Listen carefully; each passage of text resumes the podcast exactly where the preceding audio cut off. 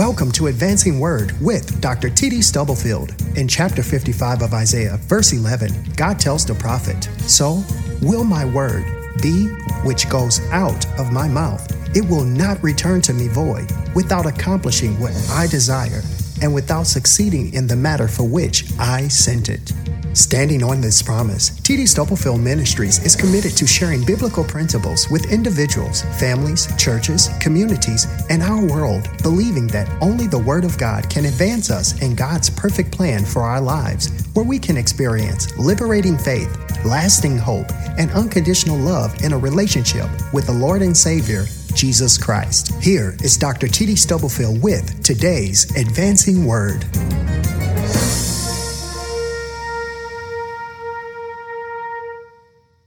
1 Kings chapter 17. I want us to read verses 1 through 8. And it reads And Elijah the Tishbite, who was of the inhabitants of Gilead, said unto Ahab, As the Lord God of Israel liveth, before whom I stand, there shall not be dew nor rain these years, but according to my word.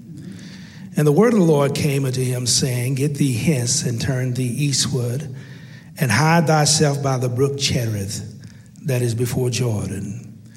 And it shall be that thou shalt drink of the brook, and I have commanded the ravens, and I have commanded the ravens to feed thee there. So he went and did according unto the word of the Lord, for he went and dwelt by the brook Cherith that is before Jordan. And the ravens brought him bread and flesh in the morning, and bread and flesh in the evening, and he drank of the brook. And it came to pass after a while that the brook dried up, because there had been no rain in the land. And the word of the Lord came unto him, saying, Amen. I am aware that we are facing unprecedented, unparalleled challenges. We are stretched and strained to the limit.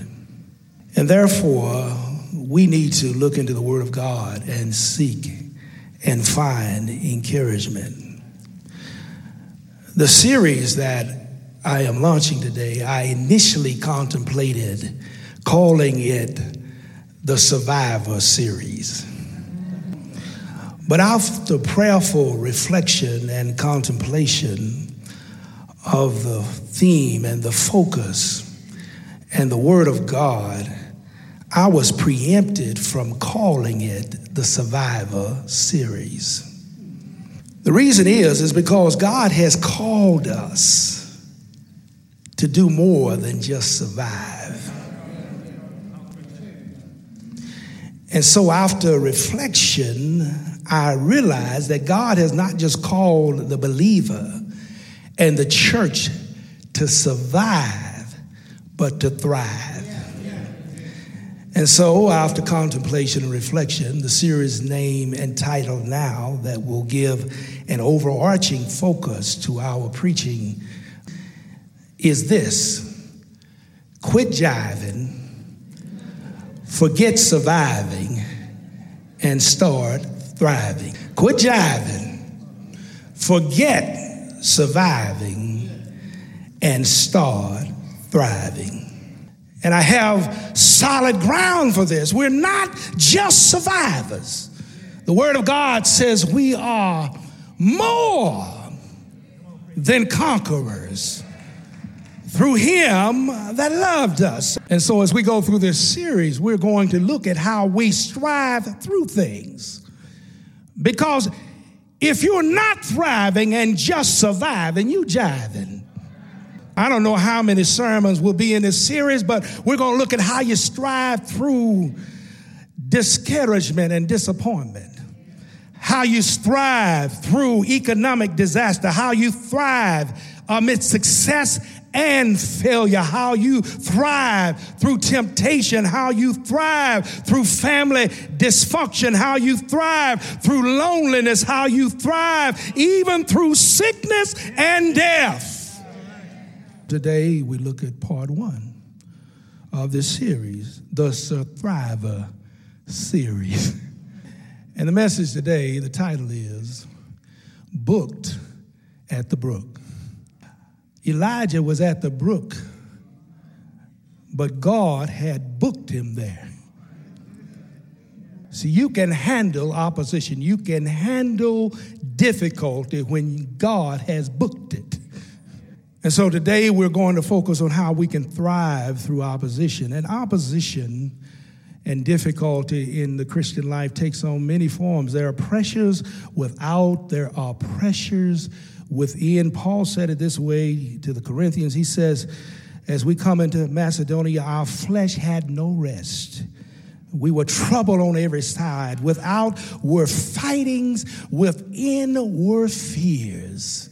Somebody came to church this morning feeling that way, like I'm just tired. I can't make it because of the opposition and the difficulty. It's what the songwriter sang about when he said, When I try to do my best. How many of you have been there, done that? When I try to do my best in service, try to do the best I can. When I try to do the right thing, evil's present on every hand. Elijah the prophet in this text was being hounded and hunted for his courageous stand against apostasy and idolatry. He stood before the king and said, No rain will come into this land until you get this worship situation right. Israel was suffering, for the lack of a better description, from subprime worship and the bubble had bursted. And God was displeased because they were worshiping those who had eyes and could not see, had ears and could not hear. Elijah challenged this situation and an APB, an all points bulletin, was issued against the prophet. And in my mind's eye, I can just imagine in every city, in every township, in every village, in every hamlet, there were wanted posters for Elijah. Elijah, whose name means Yahweh is my God, Yahweh lives. God did not leave him alone. God said, Listen, go down Go down to the brook Cherith, and I will feed you there. This text teaches us that we can thrive through opposition. Somebody facing difficulty this morning, somebody feeling like you ran up against the wall. This text reminds us you can thrive through it. Not just survive it, but you can thrive in the midst of it. And there are three principles in the text. And when I share these, I'll be through. We can thrive through opposition and difficulty when we've been booked at the brook, when we follow where God guides. When we follow where God guides. The Lord told him that I will feed you there. Every time I read this text, I'm mesmerized by this because the verse would stand on its own without there.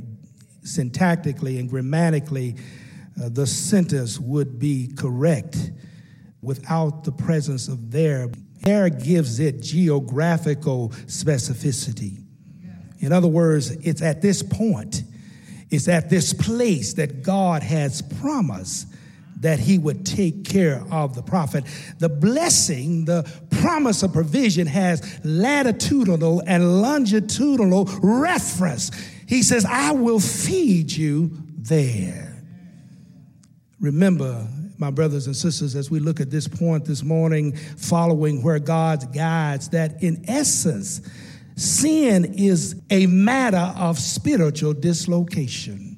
Because when Adam and Eve sinned, God comes walking through the garden in the cool of the day, and the question he raised is Adam, where are you? Sin is really being somewhere God has not authorized, doing something that God has not authorized, thinking something God has not authorized. That's consistent with the New Testament meaning of the word sin, which essentially means miss the what? Mark. If you want to thrive through opposition, you have to follow where God guides. It's obvious in the text that the Lord, oh, I wish I had a witness here. The Lord made the reservation. He booked the prophet at the brook Cherith and he guaranteed the reservation for late arrival with his word.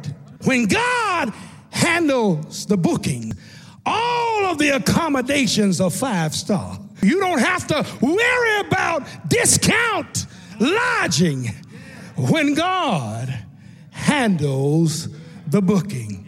When God makes the reservation, and that's why it's so important if you are going to thrive through difficulty and opposition, to know that you're where God wants you to be, that you're in the place that God wants you to be, because when He does the booking, when He books you at our brooks, then we will not just survive, we will thrive.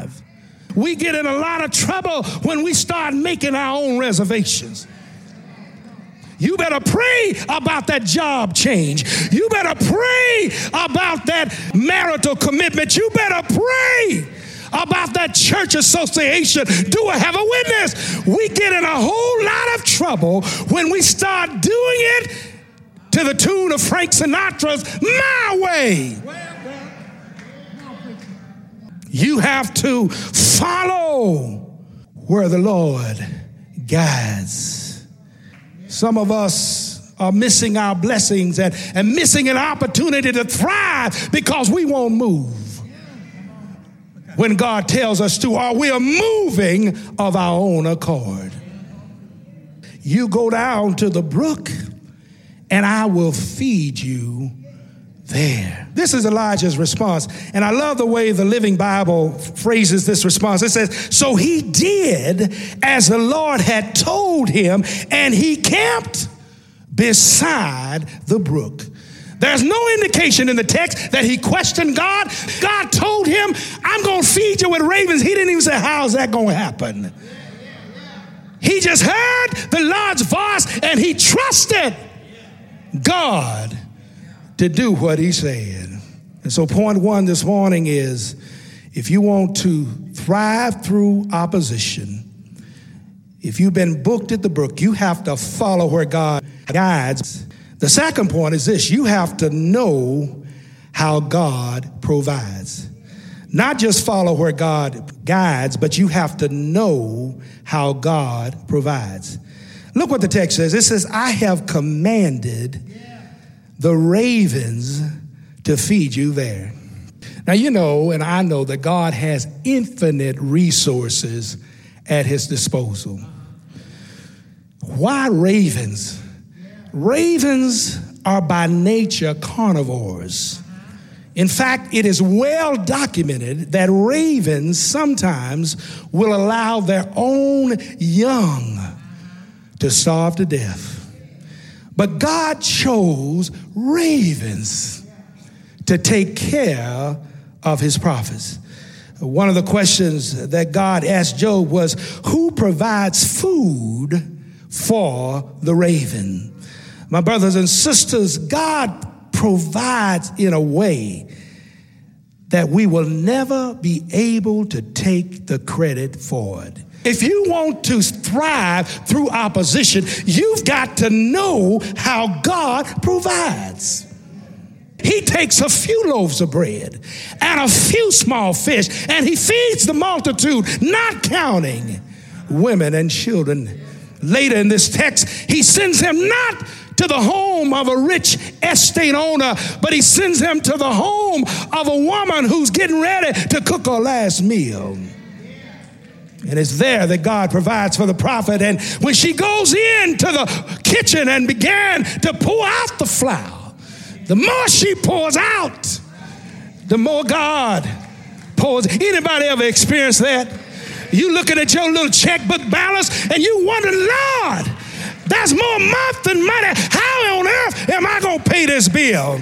You get that tuition bill for that cow and, and it just doesn't add up.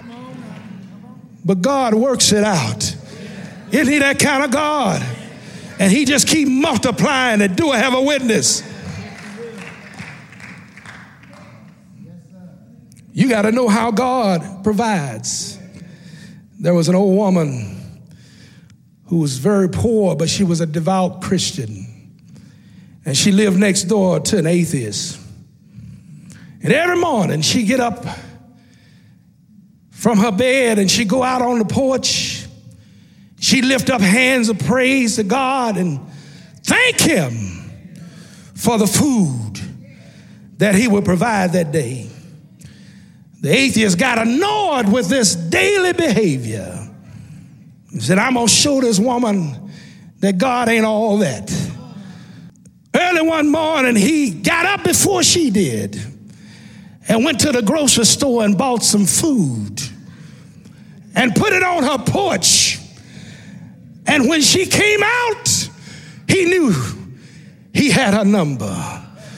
But this woman, according to her custom, she did the same thing she did every day. She raised her hands as she looked from the side of her eye and saw him spying from the corner of his house. She raised her hand and said, Lord, thank you for the food you provided for me. Lord, by the way, thank you again because you made the devil pay for it.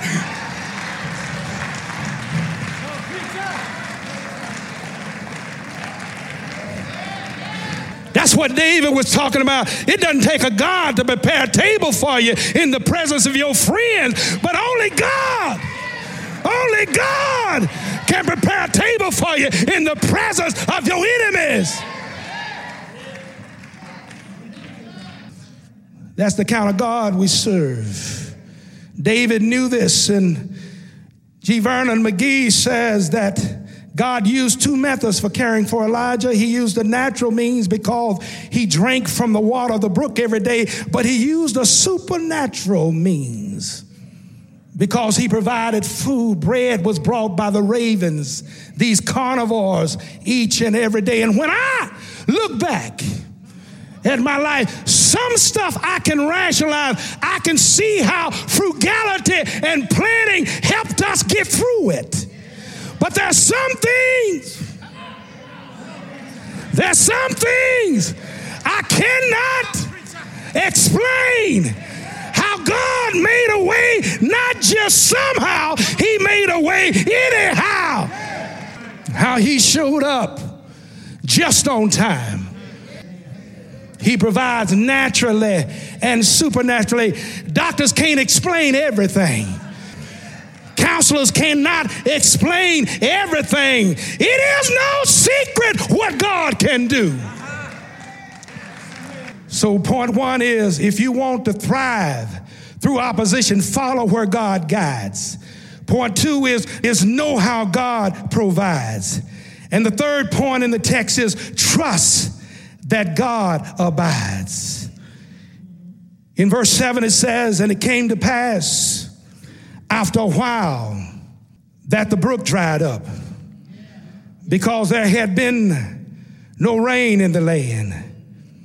Don't get too comfortable with your blessing because every now and then God will let the brook dry up because he understands that we have a tendency to get attached to stuff, to get attached to people, to get attached to things. But he wants our attachment to be to him. So every now and then the brook will dry up. The Bible says that the brook dried up.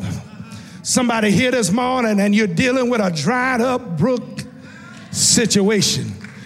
Be encouraged this morning because verse 8 says, And the word of the Lord came unto Elijah, saying, Now brooks will dry up, but God's word, it will endure forever.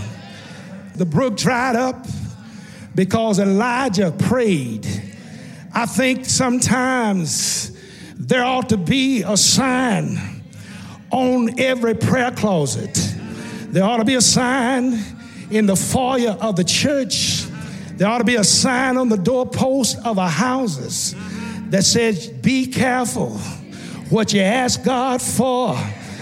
Because the Bible says that Elijah was a man of like passions as we are. But he prayed, he prayed that God would shut the heavens for 42 months, and God shut the heavens. God will answer prayer. But when you get down on your knees and begin to talk to God, don't try to dictate to God how He answers your prayer. If you want to thrive through a bad situation, you can't tell God how to fix it. You got to put it in His hands, and the Lord will work it out. When He answers your prayer, it might dry up a brook. It's all right for the brook to dry up because when brooks are gone, God is still on the throne. I do have a witness. When brooks are gone, God is still on the throne. See, the brook dried up but God's word still got through. Jobs can dry up, uh, relationships can dry up, uh, joy can dry up. Uh, when God's word uh, comes through, uh, He'll bless you anyhow because God had a word uh, for this prophet. Uh, said, I got another blessing. Uh, pack up your things, uh, move over to another place. Uh, there's a widow in uh, Zarephath, and I will, and I will take care of you, and I will, and I will take care of you. Is there anybody here that survived a brook drying up? You lost your job and you thought it was the worst thing that could ever happen. But you're like Job, your latter days are better than your former days. You feel so good about what God has done. You sing that song. If I never had a problem, I wouldn't know that God could solve them. The brook dried up, but joy opened up. The brook dried dried up, uh, but peace open up. Uh, brook dried up, but opportunity open up. Uh, I'm a witness that God will take care of his children.